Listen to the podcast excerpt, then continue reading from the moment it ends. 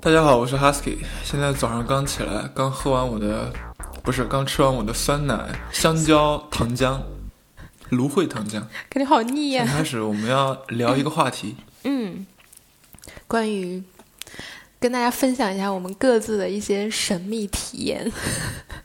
哇，好神秘啊！这个应该配个乐。对啊，这是因为这是我们的 M 系列嘛？对，这是我们 M 系列的第二期。为什么要讲这个呢？其实还是从前两天 Husky 有一，我记得你有一天早上起来的时候跟我说你做了一个梦，就是你的梦其实很多都特别诡异，然后，然后在我的建议下，你有时候会把它们记下来，对吗？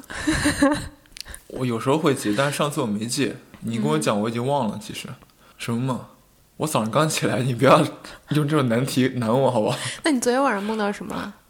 我昨天晚上梦到我在我在一桌大餐前面，然后就不停的吃，不停的吃，不停的吃，不停的吃，吃饱了还要继续吃。我的天哪，就感觉好像让我想起那个《七宗罪》里面的一幕，让我想起来《千与千寻》里面那个吃东西然后变成猪，哦、变变成猪是吧？这叫神秘体验吗？我这是讨论梦境，好吧？这是开场嘛？开场，开场。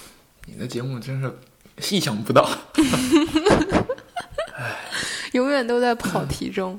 就除了你昨天晚上吃东西的这个梦之外，我记得你之前还跟我讲一个有点像我们类似于我们 Hopkins Manuscript 里面那个剧情的一个梦境。对啊，我梦到月球降落到地球上面，嗯哼，就是摊平了，变成一块陆地，然后地球人就把月球这块陆地当成一个景点，然后在月球上挖了一些矿物，挖了一些石英出来。用石英做了纪念款手表，不知道什么牌子的。嗯、然后我买了一款这个手表，在梦里面，嗯、用了一段时间之后，发现这个表每个月都会慢两秒。嗯。然后大家的反应是这个表质量有问题，然后我的反应是，其实是因为这块石英还停留在月球的那个时间范畴里面，就它的时间的进度是跟地球时间不一样的。嗯。所以我推出。月球上的时间每一个月会比地球慢两秒，也就是做地球上这块新陆地，它每一个月就会比其他陆地的时间慢两秒。所以我就乘着月球特快，当时已经发 发明出了月球特快，就是你直接躺躺到一个地方，一个单人间里面，然后就直接在一个轨道上面躺着，就可以直接过去。嗯，我就到那个景点要工作人员进行核实。嗯，工作人员觉得我神经病，不让我进，我说不行。然后我一定要进，他们说无稽之谈，然后我就跟管理员发生了冲突，打起来了，然后我就醒了，啊，你就醒了是吧？没打起来，好像没打起来。你这个梦感觉特别像那个《Rick and Morty》里面的好多集，就他们，他们不是一开始第一季就有一集是他们穿越到了一个，就就各种穿越到别人的梦境中嘛。就还有各种各样的理论呢，就是先穿越到他们数学老师的梦境中，你记得吗？然后在梦梦里，然后那个老师是一个在飞机上的一个特别坏的人，然后他们那集好像是有点呃受到那个《盗梦空间》的启发哦，还是他们启发了《盗梦空间》啊？应该是应该是《盗梦空间》启发了他。哦，好吧，其实我们想要用梦的一些。就是我们自己的一一些体验作为开场吧，但是我们这期其实还是想跟大家分析一下我们各自经历过的一些神秘体验。我相信，我相信每个人都会有一些类似的体验。然后可能你总是在说服自己说，嗯，这一定是我的幻觉，但是说不定他们就是真的呢。哎，对我还我还有，其实我还有一个发现，就是你有没有觉得，就是无论我们是在回忆一件事情，还是我们在描述梦的时候，其实它都是第三人称视角的，你没发现吗？你在吃什么？我要把你赶出直播间。不是、就是、不是，我给大家呃 AMSR，嗯、嗯，还是 A 什么东西 ASMR。我很多梦都是第一人称视角的，我也有第三人称视角的梦。你都是我也有那种就是视角吗？我也有降降维的梦。什么什么维？降维的梦就是我不是三维空间的生物，我是个二维空间的低级生物，什么？好吧，那我我还有梦是，我没有完全我是经历，就我是一个旁观者。其实我没有什么神秘体验，就是有一些看到的东西，嗯，比如说我原来上本科的时候，我有一次晚上突然食物中毒，因为我晚上九点钟的时候在外面吃了一顿馄饨，然后食物中毒，可能不太干净，就被送到医院里了，被我一个室友，然后在医院里面打吊水，呃，拿了药，然后搞了半天之后回来，到学校操场里面，当时凌晨三点钟左右吧，嗯，回来的时候，此时应该上音乐了，好可怕。我就不，我就看到学校草坪上面有一个人，嗯，在那地方原地踏步，是高抬腿，就是是原地踏步，是你认识的人吗？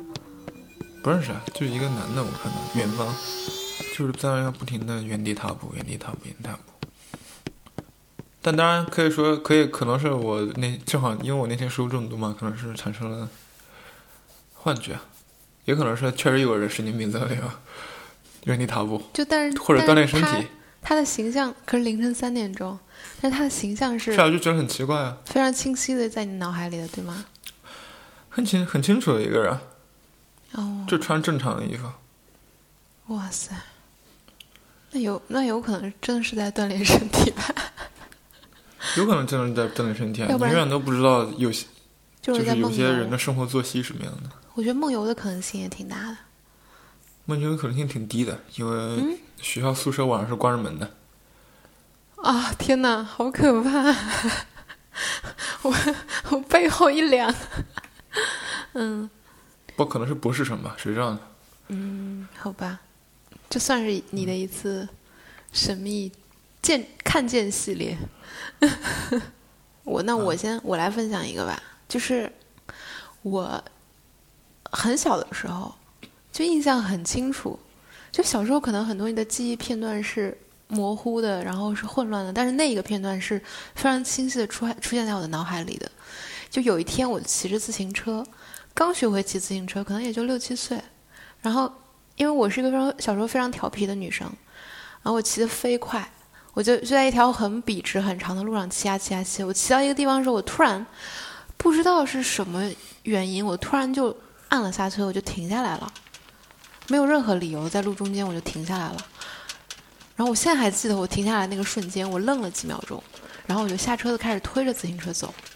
就在我走了大概五米的左右的时候，突然我的脸被一根就是横着的一根风筝线，就是大家都知道那种透明的风筝线横，它横在路中间，然后可能是挂在两边的树上，脸被直接就是这样，因为我走的比较慢，直接被刮住了，就被挂在我的脸上。小时候不懂事啊，他就觉得嗯可能没什么，然后就把那个线就举起来，我就从下面钻好过去。恐怖啊！对，然后但是我后来我每次想起来那天那天晚上，我都会觉得好可怕。我想如果没有那个莫名的力量指指引我，让我停下来，可能我的头就没了。就是因为我骑得非常的快，也没那么夸张嘛，只是条风筝风筝线而已。不过确实因为我想到有些中国的那那个那，肯定会受伤，反正骑完我肯定会受伤，对吧不？是有些中国那种电影里面就有一个暗器，还有一个什么机关，都是那种树中间两条树中间夹了一个钢丝，这个然后这个是我一个真正的亲身经历，就非常恐怖。但是现在我回想起来，我不知道那股力量是哪儿来的，可能是我一种潜意识里对自我的保护，或者是什么，也有可能是难道现在你还不相信耶和华吗？对，这算是一个神秘体验吧。就是你还不相信那只无形的手在操控着你，在你生命中的转角 指引着你，保护着你我相信，有一股神秘的力量在保护着我。对，到你了，刚刚讲的是真的吗？是真的，真的是真的。我现在好恐怖啊！就是我现在不敢讲我接下来的那个。就每次想起来，我我还有，其实我还有一些其他的经历，我可可以接下来就是我们一条一条跟大家分享。我相信每个人都会你怎么那么多经历？经历我没多少经历，可能我比较迟钝吧。还有一个是前几天的事，嗯好像就是因为跟你聊那个才决定要做这个节目的。我前几天 想做一个关于摄影的节目，然后我在想照片有什么意义，嗯，然后想想了之后呢，就想到人生有什么意义。就是第二天是起来我就特别不爽，因为我想不到人生的意义，嗯，特别难受，特别无助。所以中午的时候多矫情，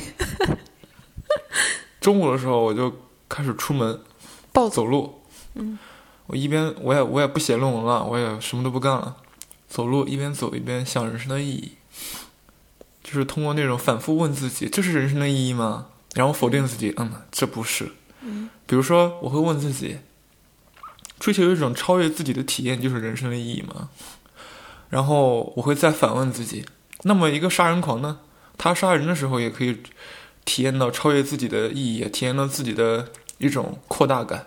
那么这是一种人生的意义吗？嗯，然后我就会说，我就会想，嗯，那应该不是吧？那么是不是说有两种超越自身的体验，有一种跟另外一种是不一样的？嗯，然后你会继续想，那另外一种超越人生的体验是什么样的体验呢？所以就这样想想想想想，然后走路，嗯，走到我家，我住在森林中间，嗯我不是森林中间，但旁边挺多树的。走到后面有块空地上面，然后周围都是树，中间有片空地，然后有些垃圾啊什么的。嗯我突然间感觉，就是我因为我视力也不好，平时戴了个眼镜，我突然间感觉所有的东西都非常的清楚，所有物体的轮廓。跟它的色彩、跟它的饱和度、跟什么光的的明暗程度，就是一块儿同时能够被我接收到。平时我只是注意，比方说一个云它是白色的，一个天它是蓝色的，我很少有一下子一个场景里面所有的东西、所有的物件一下子全都看得很清楚，嗯非常锐利。嗯，然后就是看到那些石头上面那个纹理非常清楚，觉得这个世界突然间丰富了，就是好多好多倍。然后这个瞬间我已经很久很久，到来的吗？还是有一个渐进的？就是我因为我在想东西嘛，我一开始在想东西，我想东西的时候也没怎么注意，嗯。就是突然到了那个空地，可能就可能一开始就已经发生了，但到那个空地，我突然间停想了，停想到某一个特定的问题，然后我就看那个东西，然后我已经很多很很久很久没有观察过昆虫了，你知道吧？就是蚂蚁啊什么的，小时候经常观察，嗯。但是那天我确实就能就能注意到地上有一些蚂蚁啊、蜘蛛啊之类的，然后突然间对它们的走动啊，它们在陆地上那个陆地上怎么走的特别好奇，然后还看到地上夹缝里面特别多的那种呃小的草啊，还有一些色彩比较艳丽的花，虽然很小，我还特地就是有一个下坡，它那个坡上恰好有一个紫色的花，我还特地去把那个紫色花旁边的土稍微扒了一下，看看它下面是有多深。结果发现这个花就就下面只就那么一点点，然后我大概就一直就是继续往前走了。我大概就是那天，基本上就是走到超市之前还有那种感觉，走到超市的时候我要去买点东西，嗯走到超市的时候就没有了。就进入现代资本主义体系之后就 就感受不到那些东西了。然后从超市买完东西回来就正常的。就是你，你当时那个时刻是完全在一种自然的氛围中，你是不是突然感觉好像你的，就我们说什么眼耳鼻舌身意，就是这种基本上就是全部被就是打通了。基本上就是听力跟眼睛，就视力。哦，嗅但。是视力并不是那种，并不是那种本来我近视，然后就是那天我不近视了，而是在我能见范围内，嗯我能区分看到，呃，体验到的东西就突然间增加了。嗯那个地方也不是纯纯粹是自然的，就是有些垃圾啊，人工垃圾。我还发现一个那个一个自行车轮就在就在那个草地旁边那个岩石上面摆着。就是你的洞察力在那一个瞬间突然被放大了。对你这个词说的好，洞察力。对啊，就哎，我觉得想可能会不会是因为你一直在走路，然后你在沉思中，就类有点类似于冥想的那种疗愈的效果，然后这个时候你的大脑皮层突然放电，你说的很好，但是，嗯，你说的是非常的唯物主义的，对吧？就对对对对对对，对啊，你说大，因为是大脑皮层放电了，所以才会怎么样？因为你但其实前面是经历了一段时间的行走嘛，然后你是其实是在自我的一个思考，类似于一个 meditation 的一个状态，然后突然来到了一片自然中，然后你眼前一亮，就什么叫做眼前一亮呢？对你的这个经历很好的解释了这个词。好，我刚才那个就讲完了。啊，你突然 这么谦虚，我都有点不适应。我刚起床啊，没有什么跟别人 但但纠缠的动机。哎，Husky，你你有没有你有没有很多那种梦魇的经历？哦，我有很多梦魇的经历。啊，就是对你这么一说，确实就是就是有没有哪一次梦魇的经历让你印象深刻？梦魇印象深刻，就是其实我梦魇都是高考之前才开始有的。就是压力，精神压力非常大。我不知道是不是跟压力有关系，还是怎么样的。嗯反正就是那时候中午的时候会睡觉嘛，午觉。嗯上午可能学习啊，或者写东西。嗯中午睡午觉的时候，我突然间就是那一大段时间，就是睡午觉就睡不着，睡不着，睡不着，突然间就到了一种，就是身体瘫痪了，你知道吗？就是身体动不了了，就是进入一种半睡半醒的那种状态。嗯半睡半醒的过程中，就是心跳会加快，会加可能两三倍的那种，嗯嗯嗯，就是你能感觉到你的心在不停的跳跳跳跳跳，还特别痛。嗯嗯就跟心绞痛一样。虽然我也没有，我不知道心绞痛具体什么样，但我觉得应该差不多。然后我一般是趴着睡觉的，嗯或者就是侧侧着睡觉，然后这时候就能够听到旁边有那种，比如说金属敲击的声音、流水的声音，然后还有人走走动的声音，就听到旁边有人在不断的向我靠近，然后我当就特别时是，在教室里还是在家还是？我在家里啊，哦。我在家里，然后因为我高考，这是另外一个故事，因为我我高三基本上没去上学，因为某些原因就嗯，就是学籍保留在那，就在家里面嗯自学，嗯啊。然后就是感觉有人在靠近，我特别紧张，想起想想就是醒来，想对身体重新进行控制，嗯。但是醒不过来，嗯嗯嗯。所以我就那醒不过来没办法，我只能不停的就是用意识告诉自己，某种意识告诉自己一定要醒过来。嗯嗯嗯。然后就是还不停的想要控制自己的这个肌肉啊、腿啊、胳膊啊什么的，嗯，你是不是有时候能醒过来，有时候醒不过来。手就是抬不起来？就是我就想动，但是动不了，就那种感觉。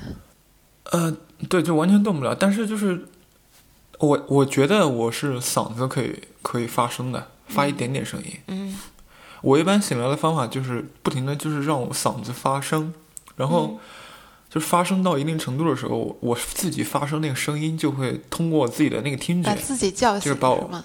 把自己叫起来。哦，但是也有一一些时候，就是你完全醒不来，完全醒不来，就是因为那个心脏会随着那个脚步声音的靠近而逐渐变得更快。好快到可一定程度的时怕候！，那脚步声是快到一定，天呐，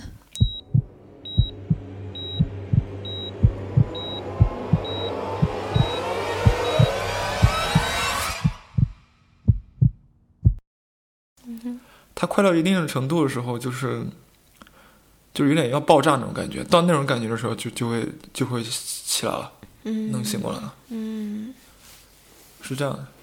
啊，这你竟然帮我想到了，你不讲我都忘了，因为我一直都把这个归结于是压力造成的。但是因为本科嗯有一段时间也有，哦，我也我也是有过类似于经，就是我有一次生病，我在医院住院的时候，然后有过一次类似的经验，然后当时就让我觉得，其实其他的都跟你类似的，也是包括这种类类型的身体半瘫啊，就是之类的感觉。然后，但有一个东西让我现在想起来还有点可怕，就我当时感觉有什么东西在吸我体内的，我感觉我有精气啊，不是，就不能说是灵魂，就是感觉我好像有一个东西在吸附我的东西，就有一种力量在把我的整个气往上提，非常清楚。然后我听到耳边传来很可怕的低沉的声音，就是也有可能是因为我当时身体非常的虚弱，我很重的病我，感觉你的生命就是一场耶和华和和撒旦的较量。然后，然后因为当时当时我妈妈我妈也在睡午觉，她在旁边陪陪床，然后当时我就特别特别痛苦，我就喊，我就我就记得很清楚，我一直在叫妈妈妈妈妈妈。然后后来我醒了，醒了之后我问她，我说妈妈有我你有没有听到我在叫你？她说没有。我也是，因为就是我那个声音啊，我也觉得我好像有声音，但是其实有时候因为我爸妈就在旁边，嗯，他他们好像也听不到。对对对对对，是的，是的，是的。好 OK，我们再继续下一个。你有没有就除了你看到，就是你刚刚说那种，你看到有个人在那边原地踏步凌晨，然后还有你有没有看到过若有若无的东西？我你现在问我想不起来，应该没有吧？除了飞蚊症之外，哦，飞蚊，也有可能那些其实并不是飞舞，并不是你的晶状体里的浑浊物，而且是而是一个个的小精灵。你用显显微镜肯定是晶状体浑浊物，肯定是。把它们放大之后，会发现它们都在跳舞。我我记得很清楚的一次，就是我读研究生的时候，有一天晚上，我突然醒了，不知道为什么。然后因为当时那个床，咱们学校那个床就是一张是没有上下铺的嘛，你抬头就能看到天花板，对吧？然后我就眼睛一睁，我就看到天花板上有一个红色眼睛，一只，有一只，我现在还很清楚，我不知道是什么，可能是我睡的若有若无的那种，可能是我太累了或者什么，但是我就看到有一只红色的像眼睛的东西，然后在那儿待了一会儿，然后我又一眨眼它就没了，可能是外面反光啊，是吗？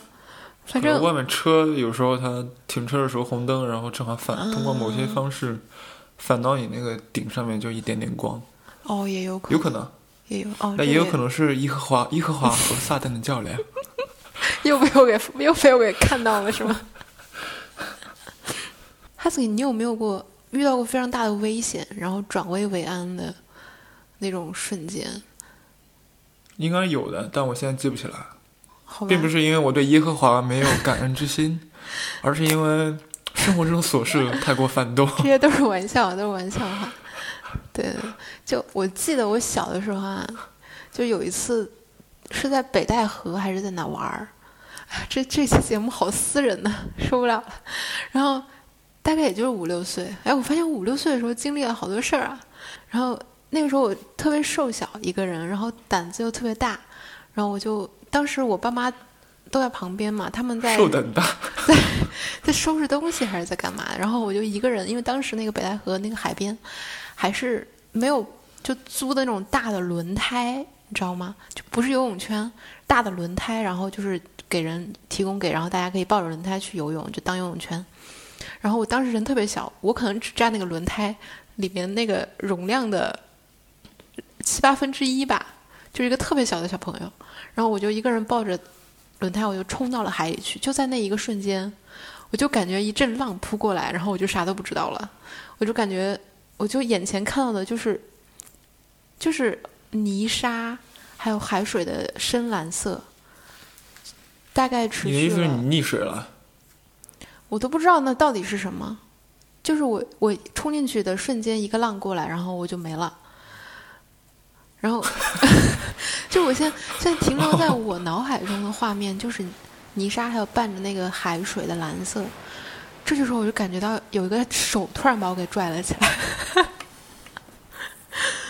然后再然后，发现是不是 在下一秒，我清醒的下一秒，我现在脑海中的记忆就是我站在我站在海边，就是也没有哭，就是满嘴都是沙子，耳朵、眼睛里全是沙子，然后衣服里也都是沙子。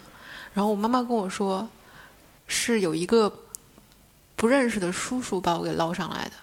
然后，但是那个叔叔后来我没有再见过他，就他就走了。对，嗯然后就是这么一次经历，就让我对那个地方 产生了终身的恐惧。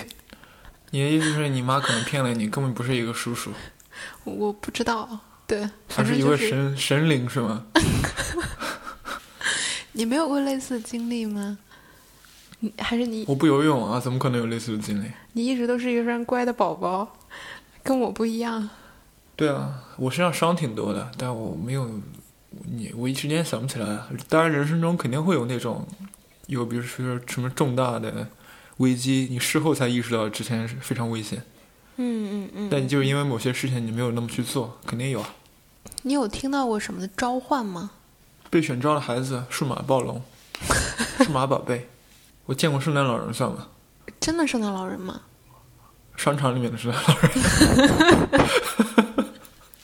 其实我还有一些类似，就是还有一些经历，但是我是不方便在这里，就是分享给大家的。因为节目会不会断播是吧？对，对，很有可能。哎，我还有我还有经常会经历一个，我不知道算不算是神秘体验啊，就是有的时候我睡着了，然后在我已经做了很多个梦了，然后我感觉在我的梦中好像已经经过了一个晚上的时间，但是当我醒来之后，我发现可能才过了十分钟不到。对啊，这不就是《盗梦空间》里面说的，每一层梦里面的某就是比如说一分钟都相当于现实世界的七分钟，然后你再进下一层梦里面，就是一分钟相当于现实世界可能七个小时那样。哇，看来是真的，因为我感觉，而且是就这种感受是、哦、不是说反了，说反了，说反了，是梦境里面的七个小时，现实世界一分就钟。随着我的年纪增大，我这种感受越来越少了。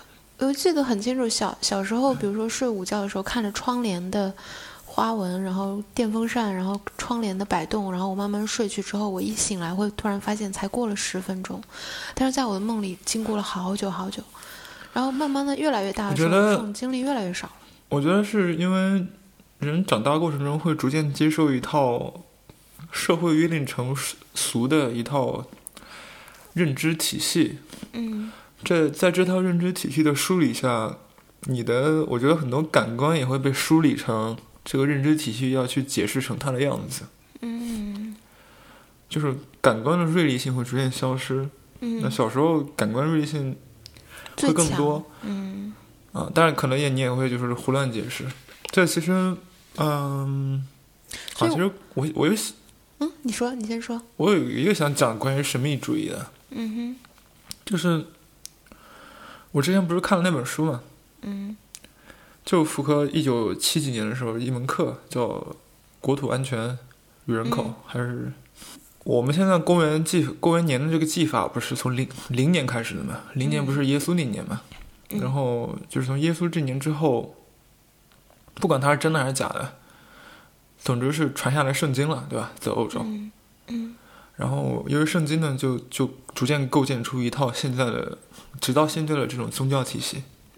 然后当时就有很多人觉得，就是那些主要构建这套体系的人，他们的那套体系肯定有问题，所以就产生了很多反对那套体系的思潮。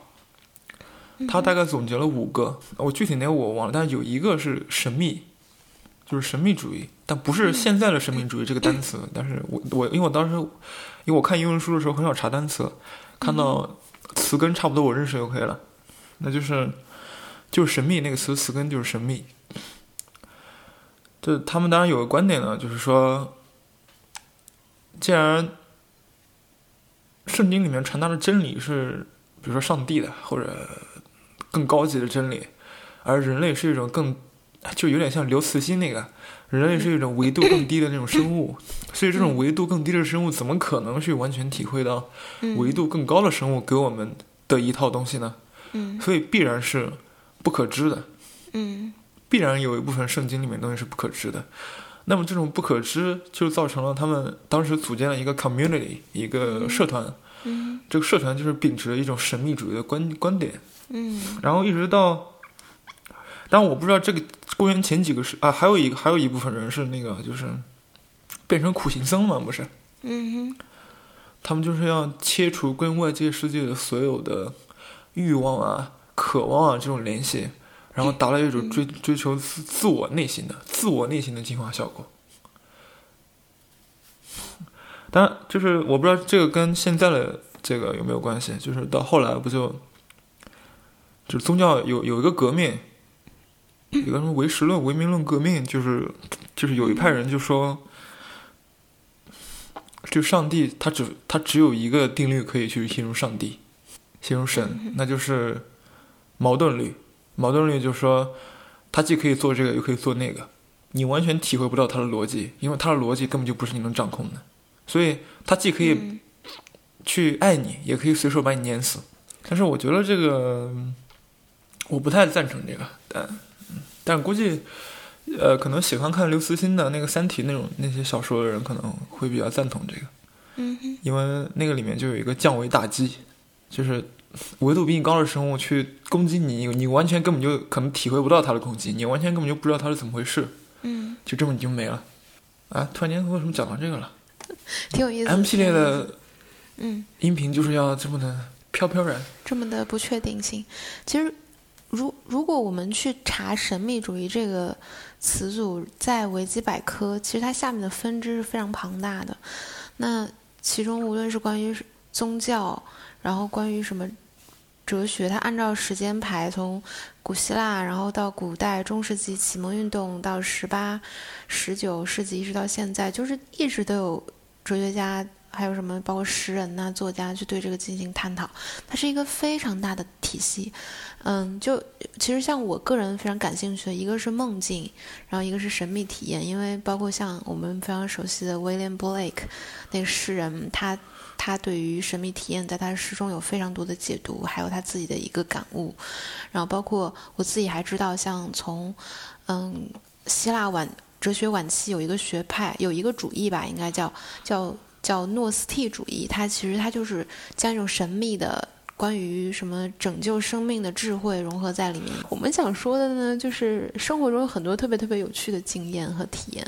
我们希望 Husky 特别想打喷嚏又不敢打。对，然后你看，你看，你刚刚就说了说说了一些什么不该说的话，肯定。OK，那就是我们希望，如果大家有一些类似神秘体验或者经验，可以在我们节目下面留言，跟我们进行一个分享。我相信，如果你说出来，它可能就并没有你再回忆起来那么可怕了。对，把它说破，对不对？那 Husky，你还有什么想说的？哎，其实如果感兴趣的话，我们可以接下来再专门针对这个神秘主义做一期节目，讲几个就大家感兴趣的哲学家或者一些诗人他们的作品，将我们的经验去融合进文学或者哲学里面去进行探讨，还有宗教。我想说，审美体验这种东西肯定是会，至少在某些地方，它会被科学思维、嗯系统思维、嗯理性思维所逐渐的，不能说打压吧，也可以说是替代掉的。嗯哼，但是它永远都是在那里的，因为无论你像联系到宇宙，什么宇宙宇宙中有太多我们无法解释的东西，包括一些什么 UFO 这种东西，其实都是神秘主义。对，无论科学再怎么发达，它始终都是伴随着一起前行。我觉得它就像两条线一样，对，然后也是指引人们一直去向前探索和发展的一个非常重要的力量。我们这一期的 M 节目就是嗯随就突然想到，我有做过就说了，嗯我有做过那个意念操控物质的练习，哈利波特，不是一个很简单的练习，被别人要求的做着。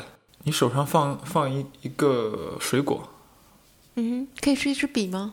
可以啊，比如说一一支笔啊，一个橙子啊，一个苹果之类的都行。